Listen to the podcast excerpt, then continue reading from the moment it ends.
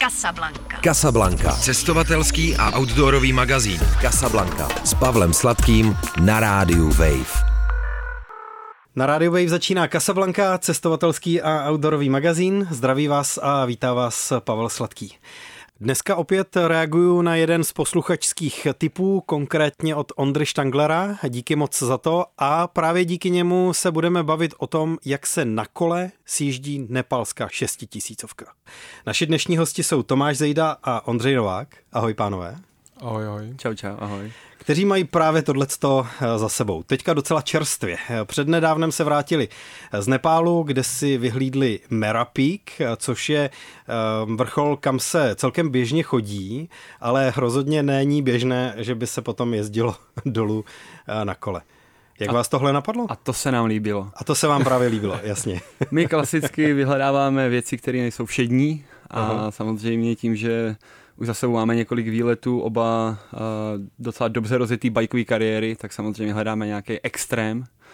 No a samozřejmě na příštíma rokama už za sebou pár výletů máme, takže tentokrát už padl, padla volba na takovýhle extrém. Takže po několika měsíčním vybírání uh, kopců uh, padla nakonec volba na tenhle a musím říct, že teďka, když už úspěšně můžeme říct, že máme za sebou, tak to byla skvělá volba. Jak teda probíhalo to eh, několika měsíční vybírání eh, šestitisícovky? Co jsou kritéria? Eh, jaké všechny kontinenty třeba byly ve hře, nebo jak to teda probíhalo? Kritéria jsou ty, že to vlastně musí být turisticky zdatelná hora, ne horolezecký, aby jsme to právě mohli sjíždět. Kontinenty byly napříč světem, takže bylo v plánu v Jižní Americe úplně prapůvodně. Tam je jedna šestitisícovka a Honza Trávníček, český horolezec, nám řekl, že tam to bude trošku složitější s povolením a, a i s jazykem, že tam se mluví španělsky, nikdo jinak tam nic neovládá a my španělsky neumíme. Takže ten nám vybral Merapík a tím padla volba na Nepál. A... Protože nepálsky umíte. Nepál, jo, jo, ne, Honza Trávníček tam žije spoustu let v tom Nepálu, takže tam má i konexe v rámci toho, aby zařídil veškerý povolení, které k tomu byly potřeba a případně řešit nějaký krizovější situace, tak tím, že už tam skoro doma, tak to bylo nejjednodušší a vlastně jediná možnost, která nám zbyla. A co dalšího člověk musí ještě plánovat, když chce něco takového podniknout? Vybere si teda eh, kopec, na který se dá vystoupat, ten profil vypadá, že by to eh, mohlo jít, nikdy to nikdo nejel, takže jako úplně jistá věc to není, ale jako mohlo by to eh, jít. Co dál se vlastně plánuje? Tak skrz to, že to vlastně byl vlastně první pokus uh, si takovou horu na kole, tak uh, samozřejmě bylo spousty otazníků, ale samozřejmě snažili jsme se to co nejlíp naplánovat, ať už uh, to načasování, protože jsme hodně řešili počasí, do toho rozhodně výbavu, protože byl to extrém, šli jsme z opravdu horkého počasí do extrémních mrazů, takže jsme dlouho řešili, co si zbalíme, protože samozřejmě jsme řešili, aby jsme to otáhli co nejmíň ale tím, že jsme vlastně to kolo nakonec stáhli na zádech, tak to vlastně bylo všechno nakonec víceméně docela jedno, kolik jsme to měli v batušku. A myslím si, že tím, že my jsme vlastně navazovali na výlet, eh, my dva roky zpátky jsme absolvovali eh, výšlap na horu Kilimanjaro v Africe, která vlastně byla vysoká 5900, kde to vlastně bylo v režii eh, celkově té agentury z té Afriky, takže tam to bylo taková trošku loterie pro nás, jak to vlastně celý dopadne, takže tady tím, že jsme už jakoby to řešili s člověkem, který je Čech, který ho už známe z minulosti, takže ten vyřešil spoustu věcí za nás a to už byla tak trošku záruka toho, že to víceméně nějak snad dopadne. Takže bylo uh, podstatné to, že to tentokrát byla šestitisícovka, protože Kilimanjaro je těsně pod a vy jste chtěli teda posunout tu hranici, jo? Jsme... Byla tahle ambice takhle, jo? Je to tak, no. Po těch pěti, devíti jsme si řekli, hele, byl to vysoký kopec, pojďme prostě přes 6, tohle jsme dali a takže byla nutnost, aby to bylo přes 6, aby jsme se prostě dostali vejš, tím, že vlastně nikdo v Himalajích takhle vysoko na kole nebyl, tak už jsme věděli, že už to bude trošku komplikovanější, protože přece jenom v té Jižní Americe se dá do mnohem větší výšky vyjet autem, vedou tam prostě silnice kolem 4000, takže tam si člověk zajde do 4000, vyloží kolo a pak si šlape nahoru, tady to byl trošku jiný formát, my jsme přiletěli vlastně do Lukly a pět dní trvalo jenom to, než jsme se dostali pod ten kopec.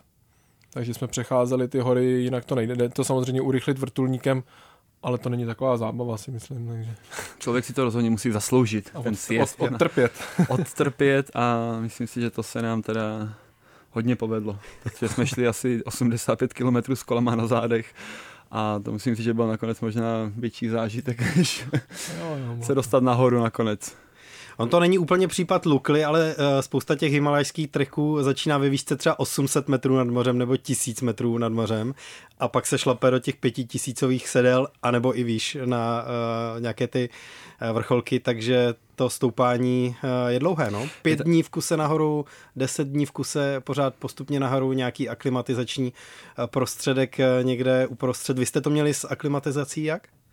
My jsme začali aklimatizovat už tady v Čechách, počili jsme si hypoxický stany, Aha. takže v tom vlastně spíš, máš tomu přístroj, který ti reguluje kyslík na tu danou vejšku, kterou si tam naklikáš, takže jsme spali v nějakých třech až čtyřech tisících vlastně už tady, tady jako v Čechách, dejme tomu měsíc dopředu jsme to měli, aby jsme tam měli lepší počet červených krvinek a celkově snaží tu aklimatizaci.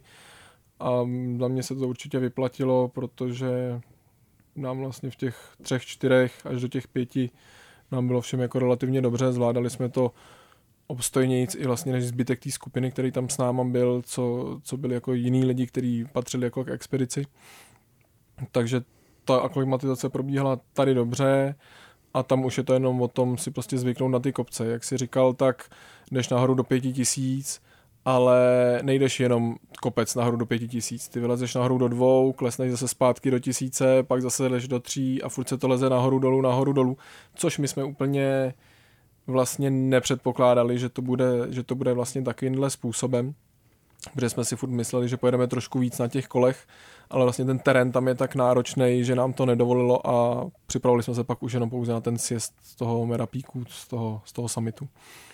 Tomáši, jaký je to pocit, ten stan domácí?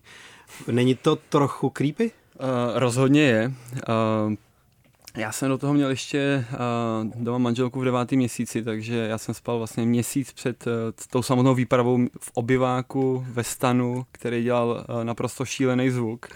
Do toho se do toho chtěl vloupat pes, který to nechápal, že já jsem za průhledným igelitem tam ležím na karimace ve spacáku. Ale jak říkal Ondra, určitě nám to pomohlo a hlavně a myslím si, že nás to hodně podle mě psychicky posunulo v tom, že to fakt zvládneme, protože uh, člověk to Člověk jde pomaličku nahoru, samozřejmě myslí na to, ale víceméně to pak nakonec se neovlivní, prostě může to víceméně sejmout nakonec kohokoliv z nás. Takže my jsme opravdu tam šli s pocitem, že jsme pro to udělali víceméně maximum, aby jsme tam jakkoliv nahoru došli. Ale samozřejmě to, že jsme nesli 6 dní do kopce kola na zádech, to s tím nikdo asi nepočítal a hlavně to nám dalo teda zabrat trošku víc, než jsme si teda mysleli na začátku. Mě teď úplně teda teď jako napadá, že uh, jsme mohli pozvat sem uh, na vysílání i tvoji manželku, že možná... Ona je teda zážitek... ještě furt v porodnici, a totiž dva, dva dny zpátky porodila, takže to bychom museli odložit tady to nahrávání, ale a ta bych tomu měla rozhodně něco říct, no. Bohužel. Naštěstí teda my jsme se vrátili v bezpečí, ona porodila taky v pořádku, už jsou zdraví, takže teďka už můžu v, v klidu říct, že to všechno dobře dopadlo, ale musím říct, že teda to byl bylo to teda hodně stresující a musím říct, že teda moje psychika byla v některých chvílích teda hodně, hodně na bodu mrazu. Já jsem tam od kluků kameramanských dostával otázky, že jsem jediný, kdo měl u sebe satelitní telefon Prosím tě, když ti teda jako bude volat, že rodí, řekneš mu to nebo mu to neřekneš? No a jak by si reagoval? Řekl jsem, že prostě kopec tady zůstane, bude tady dlouho a poleze po něm spoustu lidí, ale děti se rodí párkrát do života, takže rozhodně bych mu to řekl. Je to důležitý moment a určitě důležitější než to, že vylezeme na nějaký kopec a se jdeme na kole. No takže gratuluju k úspěšné akci, ale tady Tomášovi teda eh, dvojnásob. Děkuji. Teď teda pojďme k tomu eh, výstupu. Eh, já jsem průběžně koukal na nějaké fotky a videa, hlavně u Tomáše na Instagramu, kde teda eh, bylo vidět, že to kolo se pronese na těch úzkých stezkách směrem k těm sedlům a štítům Himalaje. To kolo má nějakých 15-16 kilo, takže a já musím říct, že to bylo opravdu, to bylo fyzicky náročný. Hlavně ty první dva dny, tak ty nás asi, ty nás asi opravdu jako zlomili nejvíc, protože do toho My jsme si vlastně přiletěli letadlem do 2600, dali jsme si malý batužek na záda na to kolo a že si uděláme takovou nějakou menší procházku na začátek a nakonec toho byla asi 9 hodinová túra a do toho samozřejmě my jsme po cestě, které byly super úzký, my jsme vlastně tím kolem, jak je široký, tak my jsme furt o něco zadrhávali, chytali jsme se o skálu, o nějaký uh, stromy, takže více my jsme furt s tím kolem nějak museli manipulovat, uh, do toho jsme po cestě uh, takových úzkých schodech furt potkávali nějaký osly, které byly naloženy zase nějakým jídlem nebo nějakýma plynovými bombama, takže víceméně jsme furt něco řešili, do toho samozřejmě to bylo fyzicky náročné, do toho jeden den dokonce začalo pršet, takže musím říct, že jsme toho měli docela dost. A ve chvíli, kdy to začalo být opravdu kluzký, všude bylo bahno. A samozřejmě já jsem eh, tím, že takhle, takhle velký hor nejezdím tak často, tak já jsem samozřejmě v tom batušku měl všechny ty nesprávné věci, které jsem u sebe zrovna měl mít. Takže už to fakt eh, začalo být prvních dvou dnech docela i psychicky náročný. Ale tím, že jsme na to byli dva, eh, furt jsme se snažili nějak držet dobrou náladu, podporovat se. Viděli jsme, že to byl teprve druhý den a nás čekalo dalších třeba 4-5 dní před náma, který byl rozhodně víc náročný takže to bylo opravdu to bylo zajímavé, jak jsme se každý den prostě posunovali nahoru dolů, že nás to vlastně psychicky i fyzicky furt smelovalo a bylo skvělé, když nás vlastně ty ostatní lidi, kteří tam šli vlastně bez těch kol s tím lehoučkým batůškem, kterým se opravdu šlo víceméně skoro jakoby bez problému hezky, tak nás furt pozbuzovali, podporovali, tak to vždycky je super taková motivace a motor do toho furt pokračovat. A na druhou stranu ono vlastně nám nic jiného nezbývalo, protože prostě člověk si uprostřed hor nemůže říct, uh, já už dál nejdu, já už nepokračuju, prostě jsme tam, eh, do toho točíme dokument, takže by bylo vhodné to nějak eh, dotáhnout samozřejmě celý, ale eh, člověk opravdu nemá na výběr a samozřejmě ta motivace to jakkoliv dotáhnout nahoru a pak to se byla veliká, takže my i přesto, že se nám nechtělo, bolelo to, tak my jsme furt prostě pokračovali dál. Co byly ty zbytečnosti, co jsi měl v batušku? No tak samozřejmě každý den jsem se nějak různě přebaloval, ale v jednu chvíli jsem zjistil, že nemám pláštěnku, když zrovna pršelo, pak zrovna, když jsem si nepotřeboval nabít telefon, tak jsem nesl dvě powerbanky na zádech. Takže tak jako různě jsem se každý ráno trošičku nějak tak zbalil, říkám, tohle by se mohlo hodit a pak jsem vždycky zjistil, že vlastně tohle rozhodně nepotřebuju. Ale tak sbíráme zkušenosti, teď už zase na dalším výletě samozřejmě budu o trošičku chytřejší v tomhle, tom teda doufejme. A a, ale jak říkám, uh, tak to prostě v životě je, jako bylo jasné, že to perfektní nebude, a já jsem si to jako rozhodně užil i takhle. Ondřej, ty? No, užili jsme si to určitě, to jako bylo super, to, co jsme si nesli v batušku, prostě bylo 8 kg věcí, dejme tomu třeba no, na to 15 kilový kolo, takže, jak říkal Tomáš, ty první dva dny byly fakt vyčerpávající. Až jsme se pak domluvili, že jeden až dva dny nám pomůžou nosiči s kolama, protože jsme si neuměli představit, jak s tím půjdeme dál ale hrozně nás to jako ocelilo a rozhodně bylo lepší to, že jsme si to nesli sami, než kdyby jsme ty kola dostali pod kopcem a řekli nám, tak teď si je teda musíte vynést nahoru, protože do toho vlastně high campu a na ten vrchol už s tebou nosiči nejdou. A kdyby jsme to dostali tam, tak tam podle mě nevylezem, protože prostě by jsme byli fakt překvapení z toho, kolik to váží, jak je to hlavně nestabilní. Ty si to kolo hodíš tak jako na batoh, nemáš to tam ani přikurtovaný, ním furt právě potřebuješ manipulovat je to hrozně složitý, náročný, ale no, kluci vlastně byli u toho, když jsem se pohádal se stromem, jo. To, byli, jo. Jsme, byli jsme v situaci, kdy... Jsi hličnatým nebo slistnatým? Jenom, že to vstupu bylo to kouzelný. Byl to kouzelný moment. Oni chtěli, abych se nějak vyjádřil asi po 8 hodinách cesty druhý den, kdy jsme ještě furt nebyli jako na konci a teď se k tomu vyjádřil, říká, ale tady natáčíme dokument, nemůžu mluvit prostě, nebudu se teda k tomu jako vyjadřovat otočil jsem se, větev mi zachytla to kolo a začalo to ze mě padat. A opravdu jsem začal chrlit všechny slova, co znám a začal jsem na ten strom křičet. A ty pochopili, že už mi fakt docházejí síly. Takže jo, prostě bylo to těžké, ale věděli jsme, jako věděli jsme, že to bude těžký a nějak jsme to dokázali zpracovat. Už jsme se nějaký bavili prostě o tom, že neumím si představit, že bych tam měl jíst sám. Jako bez Tomáše, protože ta podpora, kterou jako máme vzájemnou, je superová, vlastně nás to žene dopředu, jo. Máme tam i to, že on udělá jeden krok dlouhý, já musím udělat dva, jo, protože prostě má o půl metru víc. A, a dokážeme se povzbudit ve chvíli, kdy ani nemusíme říct ani, ani slovo tomu druhému a ten druhý prostě ví, jak na tom jsme. A takhle to vlastně pak bylo i na tom vršku, no. Takže Já si úplně představuju, že když teda předáte to kolo nosičům, že ho nosič naloží na mulu třeba a pak někdo potká mulu, která nese kolo. Ale nosiči to nesli na svých zádech jo. s těma, s to, těma batohama a co bylo hrozně hezký, tak vlastně na nás furt jako koukali na začátku, proč nám to jako, proč jsme u toho tak jako unavený, když neseme přece jenom jako kolo na zádech. Ale není kolo jako kolo, tohle to prostě něco vážilo a když si to na sebe hodil ten nosič, a po dvou hodinách byl vlastně vyřízený dost podobně jako my. Akorát on tomu měl teda ještě 20 kg batoh, ne jako 7 kg. Tak, tak bylo vidět, že jako najednou k nám jako určitý respekt z toho, že si to jako opravdu chceme nést sami ty kola, že to využíváme jenom jako chvilkově, i vlastně ty dny, co to nesli oni, tak jsme jim s těma kolama pomáhali, že jsme něco tlačili, něco jsme se s nima střídali, něco měli oni na zádech ale hmm. probíhala tam ta spolupráce a bylo super, že oni věděli, že my jim chceme pomoct, zase my jsme viděli, že oni nám chtějí pomoct, takže to na tom bylo jako hezký, no, že jsme v tom nebyli úplně sami. A ta kola, to byly nějaké downhillové speciály, na kterých jinak uh, třeba závodíte, nebo něco úplně ještě jiného?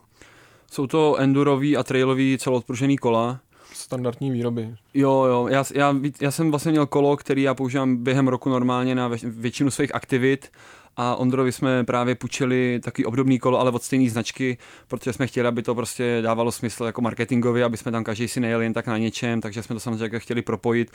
A vtipný samozřejmě bylo, že Ondra nenašel čas předtím si to kolo vyzkoušet tady v Čechách, pak ani nebyl moc vlastně prostor si to vyzkoušet v Nepálu, protože jsme to měli furt na zádech pak teda jenom jsme jeli a myslím si, že po deseti metrech se Ondra zasekl do, do jakého keře a nemohl vylézt.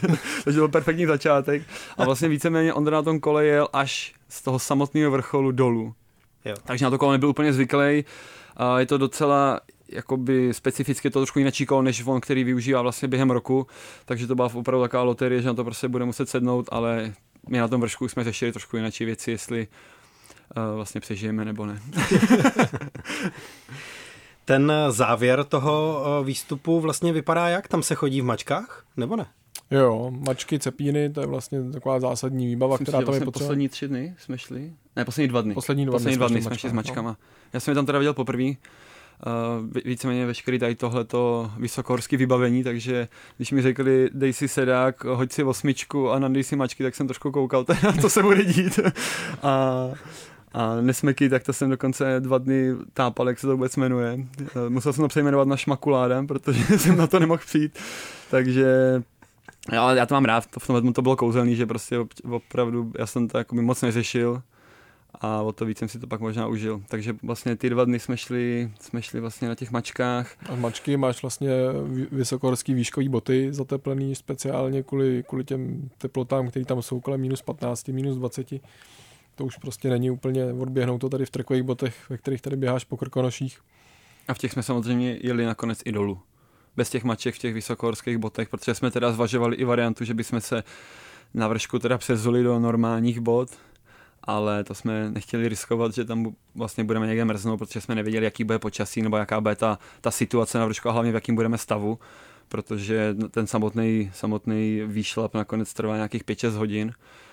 Jde se, jak říká Ondra, v minus 15, v minus 20 v totální tmě, startuje se ve 2, ve 2.30 ráno, aby jsme chytli ten východ slunce na vršku, takže člověk dělá opravdu 5 cm, 10 cm kroky s čelovkou. S čelovkou Normální čele. člověk dělá 5 až 10 cm ano, kroky, on dělá větší.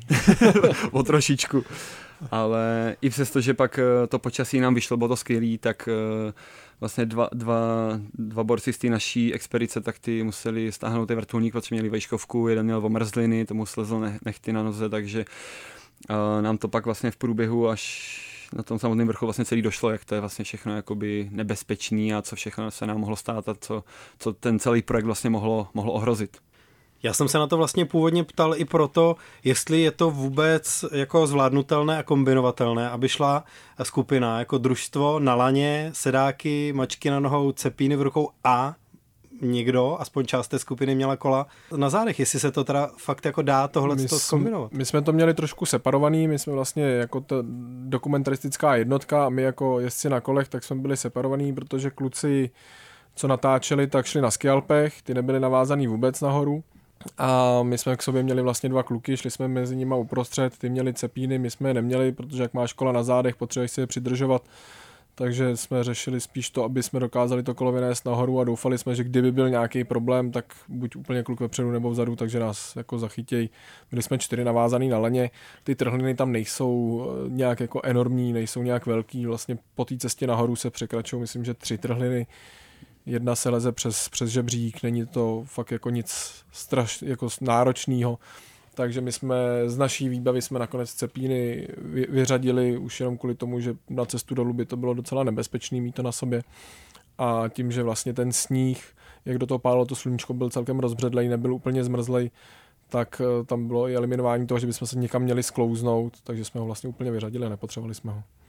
No a kdyby někdo uh, něco takového po vás chtěl uh, někdo opakovat, tak uh, neporadili byste mu s tou zkušeností, kterou tady teďka líčíte, eh, že by bylo eh, lepší to kolo mít kompletně složené, zabalené, jako v nějakém batohu a složit si ho až někde teda pod vrcholem tak vysoko, eh, jak to půjde a netrápit se s tím takhle? My jsme furt nějakým způsobem vlastně doufali, se věděli, že prostě to je pět až šest dní cesty, ale už jsme si z toho úplně nepřevzali to, že opravdu jsou, ty, jsou to všechno pěšinky, leze se tam občas po čtyřech a že na tom kole nedokážeme jet vlastně skoro žádnou, no, skoro ani kilometr po cestě tam.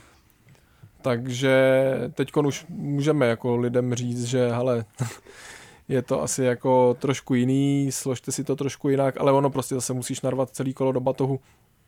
To není úplně jen tak. Tak my jsme hlavně zkoušeli vlastně jeden den i variantu, že jsme si vyndali přední kolo a vlastně takovýma kurtnama jsme si to vlastně přidělali k tomu batohu jakoby na výšku, aby právě jsme nebyli natolik široký, aby jsme vlastně neštěrychali tam různě voskály a ostromy, ale nakonec eh, nám to přišlo stejně jakoby tak eh, nekomfortní a hlavně pokaždé, když jsme měli nějakou pauzu, tak vlastně jsme museli zase návat ten batoh s tím kolem, pak se to zase špatně hrozně dávalo na ty záda, takže vlastně nakonec jsme usoudili, že je opravdu lepší prostě zatnout zuby, hodit si to jen tak na volno na ten batoh nějak, eh, přidržovat si to rukama a samozřejmě prostě nějak se přizpůsobit té dané cestě, která tam zrovna, uh, zrovna nás čekala, protože oni ty cesty byly dost uh, různý, my jsme občas šli po skalách tam vedle vodopádu, pak jsme šli zase takovou jakoby lesem, takovou džunglí, pak se nám dokonce stalo, že tam byly popadané stromy, takže jsme různě zase taktizovali, jestli to podlejzat s tím kolem, nebo to na to kolo, nebo to přelez, takže tam bylo fakt spousty variant. A já musím říct, že já jsem měl fakt opravdu a chvilku i takový stavy, že my jsme si třeba na chvilku jsme se domluvili, že se zastavíme, jestli chvilku odpočineme a nás už ty záda vlastně natolik bolely, že jsme si ty kola už ani nesundávali z těch zad. Že jsme si prostě jenom sedli tam do trávy, chvilku jsme si odpočinuli, řekli jsme si nějaký rádoby pozbuzující větší navzájem, aby jsme se trošku uchlácholili a pak jsme si prostě stoupili a jsme pokračovali, protože víceméně to nadávání furt na, přes tu hlavu na, na ty záda bylo prostě natolik námahavý, že jsme to prostě pak už i kolikrát prostě radši vynechali. Pojďme se dostat teď k samotnému tomu sjezdu eh, teda. Jaké to bylo? A byla to odměna za ty těžkosti toho výstupu, nebo jak to ne. fungovalo?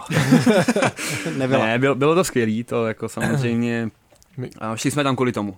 To jako je, to je věc hlavní, my jsme tam prostě si řekli, že tam jakkoliv vyškrábeme, dojdeme, ať se děje, co se děje, tak prostě to tam dotáhneme a pak si to teda sjedeme, ať už uh, jsme teda první na světě, nebo a je to nějaký rekord, tak hlavně, že jsme si to vysnili a dotáhli jsme to do toho zdárného konce, což si myslím, že nakonec máte největší přesah.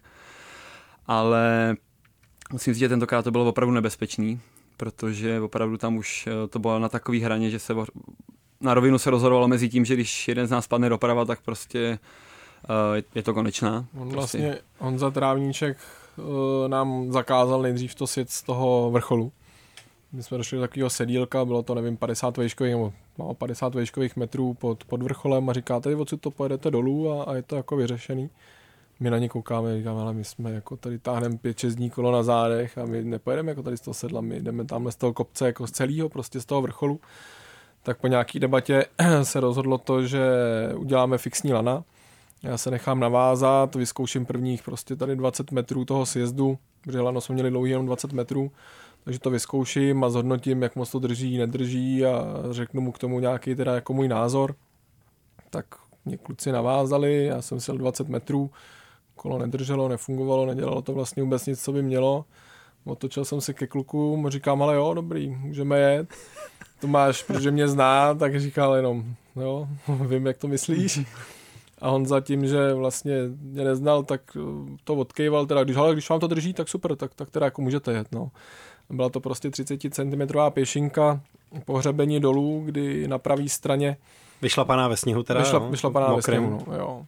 Na pravé straně byl ten sníh tvrdší, ledově, ledovatější, bylo tam, dejme tomu, nějakých 150 metrů možností, když bychom spadli na pravou stranu se zastavit, pak už bylo 300 metrů volným pádem. Na levé straně byl sníh zase měkčí, byl tam trošku nafoukaný, ale bylo tam, mezi tím byly trhliny. Takže jsme řešili, že když už budeme padat, tak budeme padat do toho měkčího sněhu, protože ten nás hned zastaví a z trhliny případně si, když tak dokážeme nějakým způsobem vytáhnout, nebo je to furt bezpečnější, než zmizet pak 300 metrů volným pádem a už by nás nikdo nikdy neviděl. Takže po tom, co jsem to takhle teda zkusil navázaný, tak uh, jsme se pak rozhodli, že teda do Za normálních jdeme. okolností se při pádu trénuje brždění cepínem, Přesně aby tak. člověk jsme- jako neujel to a jako- nezmizel v hloubce, tak vy byste potřebovali trénovat nějaké jako eh, brždění eh, šlapkou nebo něčím No. kolem, řídítkama. No, tam bylo první věc, co jsme si říkali, že ve chvíli, kdy padáme, budeme padat na pravou stranu, prostě pustit kolo, zbavit se ho a opravdu se jako snažit se zaseknout tam o nějakou část, která by byla třeba měkčí, ale vlastně vůbec nepřipadalo v úvahu spadnout doprava. Mhm. A vlastně, když jsme se teda spustili z toho vrcholu, tak mě to po nějakých 50 metrech hodilo lehce na pravou stranu, takže jsem musel odbrzdit kolo, jenom aby se srovnalo.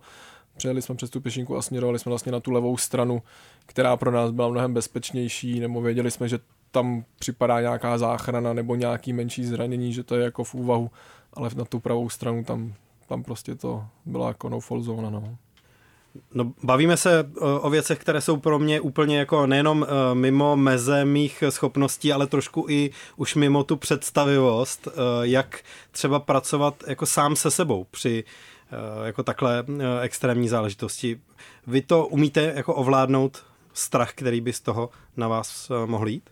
Mm, já jsem teda, jsme to už o tom samozřejmě bavili, pak hnedka po tom sjezdu, pak samozřejmě s odstupem, protože samozřejmě ten dojem z toho všeho se dost jako mění v průběhu času, ale vlastně jsme došli k tomu, že jsme jakoby strach ani neměli, protože uh, jsme prostě chtěli nahoru si to a pak vlastně už jako nebyla ani varianta, že bychom třeba řekli, že to nepojedeme nebo uh, že pojedeme z půlky, protože z půlky to, to jsme nechtěli jet z půlky. Takže samozřejmě eh, to že, to, že Ondra to zkusil, že lhal, to bylo úplně jasný, to já jsem to od, pr- od první chvíle jsem to poznal, věděl jsem to, hlavně jsem i viděl, jak na tom kole jede, stojí a jako a jedna věc je, že ten sníh nebyl perfektní, ale hlavně prostě my jsme šest dní šli do kopce, byli jsme totálně unavení, i když to člověk prostě nepřipouští, má nějakou, nějaký adrenalin, nějakou euforii, z toho, jsme tam došli, tak prostě to tělo jakoby nefunguje, zpomalený a a i přesto, že to počasí bylo hezký, tak eh, byla tam zima, takže prostě ty kola jsou takový, jakože funguje to, ale nefunguje to tak 100%, jak bychom potřebovali. Takže já, se, já si úplně pamatuju, jak já jsem Ondrovi akorát říkal, prostě pojďme už to zkusit sjet. Prostě stejně to jako, to, že bychom tam čekali nebo debatovali nad tím, tak eh, tím samozřejmě nevyřešíme.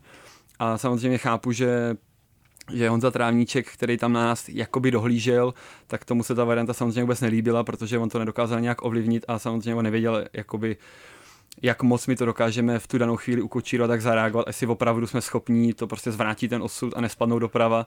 Takže tam bylo na tolik, tolik otazníků, že já už jsem prostě jenom chtěl sedět na tom kole a jet. Aby jsme to měli i za sebou, protože šli jsme 6 dní nahoru a ta, ten samotný sjezd trval prostě 20 Tam- sekund. Tam k tomu ještě byla jedna taková zásadní věc a to je, že Honza Trávníček je horolezec, eh, ví, v jakém sněhu jsme se pohybovali, ví, jak to funguje. Já závodím ve freeridu na lyžích, takže na tom sněhu jsem jak doma a Tomáš vlastně nedokázal rozpoznat tu situaci toho nebezpečí a ptal se jako, proč ti vadí jako padat doprava a nevadí ti spadnout doleva, jako jaký je mezi tím rozdíl, jo? A že on vlastně neměl, ne, k němu ne, nepřipadalo vlastně, vlastně v úvahu vůbec ta eliminace toho nebezpečí v rámci té sněhové podmínky, protože mu to vlastně přišlo úplně stejný. Je to bílý, je to sníh a pojedeme na tom na kole vlastně, je to jako jedno. Pravá, levá, ale vypadá to jako stejně, takže ten aspoň nemusel přemýšlet nad tím, jak moc nebezpečný to je doprava, jak moc nebezpečný to je doleva, ale jak je lepší spadnout doleva. Takže jenom jsme mu jako pak vysvětlili, že ale prostě, když už padat, tak jenom doleva a on, ale když to říkáte, tak, tak prostě A doleva. je nakonec jsme oba spadli doleva. nakonec jsme oba šli doleva, no. Jo, tak člověk si to, jak říká Ondra, já to jakoby, já do toho úplně nevidím, ale já jsem si jako nepřipouštěl vůbec tu variantu, že bychom to nějak jako nezvládli, nebo že bychom a že by se to jakoby natolik pokazilo, že by opravdu jeden z nás spadnul, což by bylo jako naprosto fatální. Ale já jsem furt věřil v to, že, že prostě nějaké zkušenosti máme, že si to opravdu zasloužíme ten sjezd po té po celé dřině, takže to jako určitě nějak dopadne a a teď samozřejmě s odstupem času na to taky už nahlížím jinak, jako je mi jasný, že to bylo trošku ostřejší. Teďka musím říct, že jsem viděl třeba fotky z dronu, a jak tam stojíme jako opravdu takový černý puntíci jenom prostě s kolama a když teď vidím, jak obrovský to je, jak ten, ta propast a všechno, tak samozřejmě to bylo mnohem víc nebezpečný, než v tu danou chvíli jsme, nebo já jsem si hlavně myslel, ale jsem rád, jak, jak říkám, no, jsem rád, že to dopadlo, protože stálo to za to. Jak teda vypadaly ty pády? Ale máš 30 cm cestičku prostě ušlapanýho sněhu a z každé strany máš pak už naměklej sníh níž, dejme tomu 20-30 centiáků, taky hluboký, takže ty když si jdeš té cestičky, tak se ti zapíchne to přední kolo a, a jdeš přes řídítka, no. Jo. Ale už jdeš prostě do měkkého sněhu, takže jediný, co se může stát, je to, že pod tebou bude nějaká trhlina, která nebyla vidět, ale vlastně gajdi, co tam s náma byli, tak dávali i vlaječky na trhliny, které byly blízko cesty, takže dávali vlaječky s bambusem, aby jsme měli trošku přehled, po čem jedeme. Ale jako prostě zatočíš, kolo moc nefunguje na tom měkkým sněhu, no, takže jdeš prostě párkrát přes ty řídítka za tu cestu dolů. Asi stokrát. jo, hodně jsme padali, hodně jsme padali. Ondra dokonce jednu chvíli říkal, že už nebude dál pokračovat, to bylo fakt típný. Já jako myslím pokračovat už v životě na kole. Protože uh, mě, mě bylo zajímavé, že vlastně my jsme ten, ten den po tom samotném výstupu měli docela dost dlouhou cestu dolů. Takže my jsme, i přesto, že jsme se na vršku docela sekli skrz natáčení a samozřejmě skrz to plánování, a, tak my jsme měli opravdu dlouhou cestu, že my jsme pak docela museli a docela zabrat, aby jsme se stihli vrátit v nějakým normálním čase do toho výškového táboru, kam jsme se potřebovali dostat, kde pak jsme spali. A samozřejmě nám se pak nějak hrozně pokazilo počasí, takže opravdu padla mlha, a bylo takový sichravo, takže my jsme pak opravdu jeli na tom kole takovou loterii, že já jsem kolikrát ani nevěděl, jestli ještě jedu po té 30 cm cestičce nebo už jsem někde odbočil. A to mě se teda pak stalo i trošku osudný, protože já jsem se pak, mě se zadní kolo propadlo do té ledovcové trhliny a bylo to už takový ten moment, já už jsem viděl ty stany, kde jsme vlastně ten den předtím spali. A říkám, jest, tak už uh, jsme tady prostě zvládli jsme to, máme to za sebou, už prostě teď to bude v pohodě, ale najednou jsem cítil, jak se mi propalo to zadní kolo, že já jsem okamžitě z toho seskočil, úplně jsem prostě spocený úplně, jsem najednou říkám, no, tak ještě teda to, ještě to není u konce, protože tady to vlastně to nebezpečí hrozí na každém rohu, a takže jsem pak rád, že jakoby, kdybych jel po trošku něčím úhlem, tak by to ještě možná nakonec mohlo být celý jinak, no, ten sjezd. A ty si tu trhlinu přejel jako na kolmo, a, a zadní no, kolo tak, tam začalo tak zpátky Na kolo úplně nebo? třeba 45 stupňů, takže to opravdu bylo takový, jako já jsem, tam byla taková, tam vlastně ta trhlina byla, byla značena, ale tím, jak byla ta mlha, tak já jsem si tak trošku jakoby povíjel doprava a samozřejmě v tu chvíli mi to přišlo, že jedu tady metr, dva vedle, ale teď, když pak zpětně jsem to koukal na ty záběry, tak já jsem třeba 10-15 metrů najednou úplně jakoby mimo tu cestičku. No a pod 45 stupňovým úhlem jsem to přejel, mně se vlastně to kolo propadlo a tím se i trošku zastavilo to kolo, takže já jsem okamžitě se skočil a snažil jsem se udělat z toho dělat takovou trošku jako plochu, nebo abych opravdu někam nešlápl a nepropadnul se. A pak jsem teda zpětně si tam jen tak z lehonka našlapoval, abych vzal to kolo zpátky, abych ještě vlastně měl na čem pokračovat dolů, protože uh, tohle to se vlastně stalo v nějakých uh, 5800, takže vlastně to vůbec jako nebyl konec té naší výpravy, protože to, že jsme si jeli tu jednu část, tak to vlastně bylo myslím si, že 6 dní ještě předtím, než my jsme se vlastně dostali do toho, do toho hlavního města Katmandu, kde vlastně celý ten náš výlet teda víceméně jakoby skončil. Když jste eh, jeli dolů, tak na hlavě jste měli co? Lezecké helmy a lyžařské brýle, nebo? Bajkový helmy, bajkový, bajkový helmy, trailový helmy, kuliška, takže malinkatý. Kuliška hlavně. Pod tím, ano, pod tím čepici, aby, aby nebyla zima. A měli jsme teda jakoby snowboardový, snowboardový uh, brýle, byly to nějaký speciální brýle, protože uh, jak tam je vlastně už to prudký sluníčko, tak tam byl, hrozilo ta... Uh, jako sněžná slepota? Sněžná slepota, slepota takže jo, jsme jo. měli s vysokým faktorem vlastně čočky na tom. Takže jsme měli speciální takhle jakoby vybavení. Mm-hmm. No a když jste eh, tohle všechno zvládli v těch vrcholových partích, tak vás pořád potom čekal návrat ještě na ten trail, který se houpe nahoru a dolů a zase jste se mohli těšit na to nošení kola eh, Přesně po tak. cestě zpátky, jo? Přesně tak, ale nejhorší je sehnat na tu cestu zpátky nějakou motivaci. Protože když jsme nesli ty kola na zádech tam, tak jsme říkali, děláme to kvůli tomu, aby jsme to prostě sjeli, aby jsme to dokázali, aby to bylo ono. No a pak jako vlastně jako co? Tak uh, jsme to sjeli a teď další čtyři dny půjdeme s kolama na zádech. Jak se mám jako motivovat k tomu, abych to chtěl níst? Já už jsem byl pak ve fázi, kdy jsem stál nad skálou, držel jsem to kolo. Říkám, ty ale tady dolů je to třeba krásných 400 metrů, vlastně řeknu, že to spadlo a bude to jako jednoduchý. Já jsem mu to hnedka připomněl, že to kolo je půjčený. No, tak já jsem čekal, že řekneš, že eh, jste si to zakázali pro environmentální důvody a takhle ano. vyrobit z kola eh, odpad, protože už není motivace ho donést. To, to je pravda, no. Takže tak, půjčovna. Tak, takže, takže bylo půjčený. No já jsem, já jsem, já už opravdu jsem chtěl být doma, no. Já jsem byl několik dní bez signálu, a neviděl jsem, co se děje doma. A to, proč jsme, jsme tam letěli, už jsme měli za sebou, takže už jsem opravdu jenom počítal minuty, kdy už prostě konečně budu, budu aspoň na tom internetu, abych se vozval domů, aby samozřejmě ještě nestresoval je doma, což bylo to nejhorší podle mě, protože my samozřejmě jsme to v tu danou chvíli nějak řešili, ale věděli jsme, že jsme v pohodě, ale ty rodiny doma prostě, kterým my jsme přes eh, sociální sítě napsali jednou, eh, zítra jdeme nahoru, eh, zítra se vozveme a najednou jsme voden ještě odložili celý ten výstup, pak ještě než jsme se dostali na internet, tak to nakonec trvalo prostě dva a půl, tři dny skoro, takže vůbec nevím, co se honilo vlastně těm lidem doma. a samozřejmě to, jako, samozřejmě to jako hodně sobecký tady, ale jinak to bohužel v tu danou chvíli nešlo a Uh, takže jsem byl hrozně rád, když jsme se pak dostali vlastně trošku rádoby už do té civilizace, že jsme se aspoň domů vozvali a zjistil jsem, že vlastně ještě všichni jsou pohodě a nic se doma neděje. Ty máš fotku z vrcholu uh, s podobenkami nejbližších. Ano, ano. Celou dobu jsem neměl uh, v kapse u srdce a chtěl jsem si na památku dělat aspoň takovouhle fotku a s manželkou a se synem. A myslím, že to bylo takový trošku víc emotivní, než jsem si myslel. Aha. no, docela mi to dostalo na vršku. Tak musím říct, že i to samozřejmě byla nějaká motivace, protože nechal jsem je prostě doma v situaci, která nebyla úplně stoprocentně v pohodě a říkal jsem si, že opravdu vrátit se s tím, že jsem tam jel a nezvládl to, by pro mě bylo asi hodně psychicky těžký, takže to byl jeden z těch motorů, že jsem to opravdu chtěl jako dotáhnout. A, a když jsem viděl, že Ondra furt jde, tak jsem taky šel. to je pro mě samozřejmě vždycky velká motivace. Otázka, která se k tomu váže spíš volně, ale když jsem se díval na eh, jedno z videí, eh, co má Tomáš Zejda na YouTube, což jsou hm, záběry z GoPro kamery z jednoho závodu, eh, tak tam hned na začátku, ještě vlastně předtím, než to startovní pole vystartuje a dá se do pohybu, tak Tomáš říká, je to totálně zbytečný ale zkušenost to bude výrazná. Vím, na co narážíš. A pak se, a pak se, pak se prostě rozjede ten uh, závod.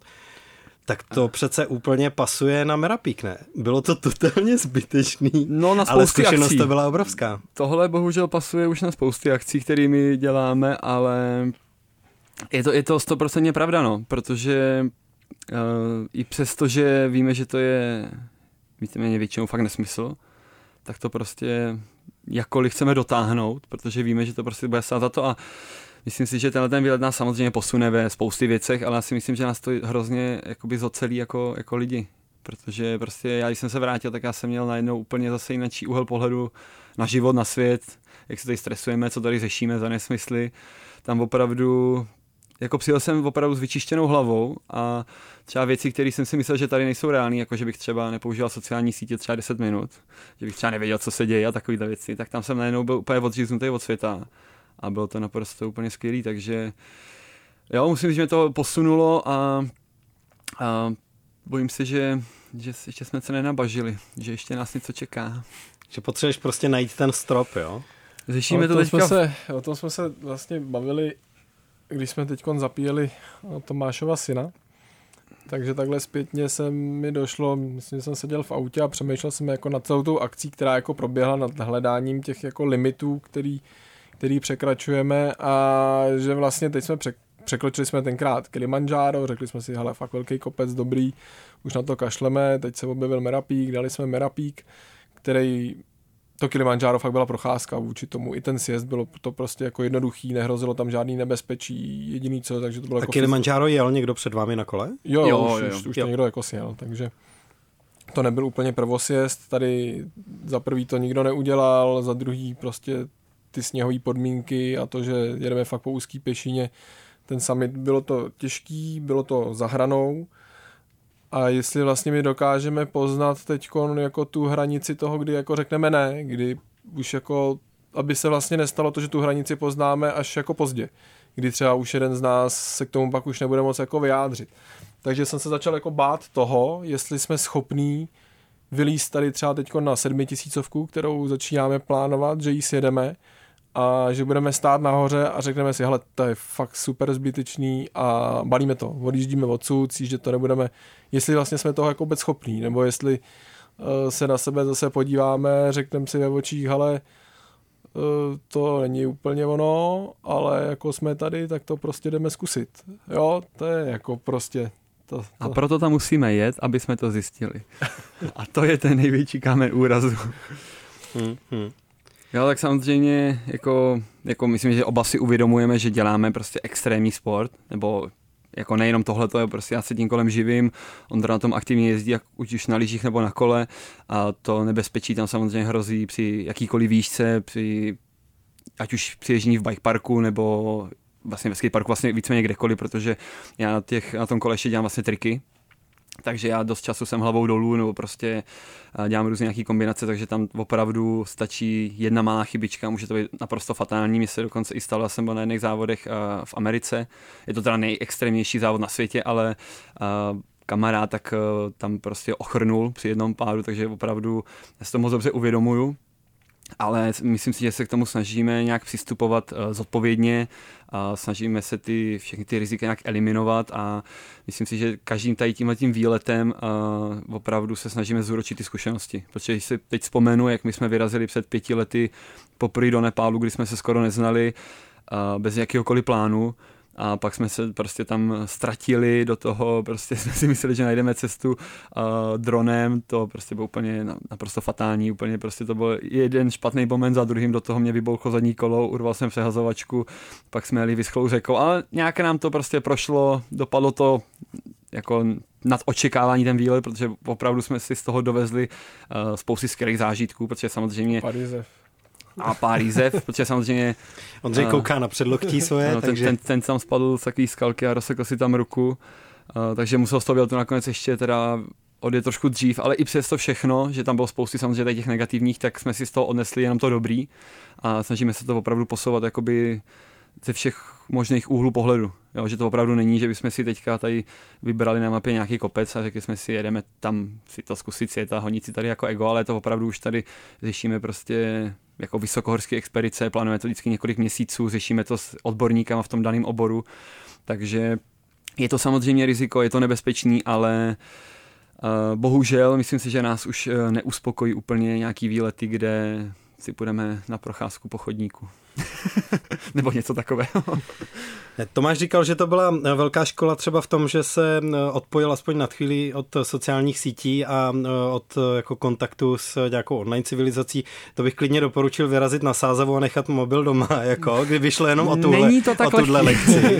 I, I, když to třeba nemusí být tak lehké, ale, ale jako líbí se mi ta úvaha nad tím, že zatímco, když jste byli na kopci, tak jste dokázali ten strach od sebe nějak oddělit, protože bylo prostě už potřeba to nějak zvládnout a dokázali jste ten strach minimálně nějak vytěsnit. Hmm. Eh, a teďka zpětně, když o tom teda mluvíte a přemýšlíte, tak se objevuje strach z toho, eh, kam dojdete při hledání těch vlastních eh, limitů. Takže strach tam je, ale někde úplně jinde. No on vlastně na tom kopci, na ten strach tam není úplně prostor, protože si myslím, že ve chvíli, kdyby jsme se báli, tak budeme zmatkovat a budeme chybovat a pak je tam velká pravděpodobnost toho, že se stane něco fatálnějšího. Takže už ten mozek si to tak nějak jako podmaní, člověk se fakt soustředí na to, co na tom kole má dělat, že má dělat to, co umí, chovat se prostě tak, jak je mu to přirozený a nějakým způsobem to funguje. Ještě oba dva máme v těchto těch situacích relativně klidnou hlavu, tím, že nás na našich vejletech provázejí jenom samý problémy. Každý den furt řešíme nějaký problémy, tak už nám to ani nepřijde divný. Jo. S náma prostě tam letěli lidi a řekli, vy se z toho nestresujete, že se jako musí to dělat nějak jinak. My ale prostě tak to nějak je, nějak to jako vyřešíme a nějak to zase dopadne prostě, jo.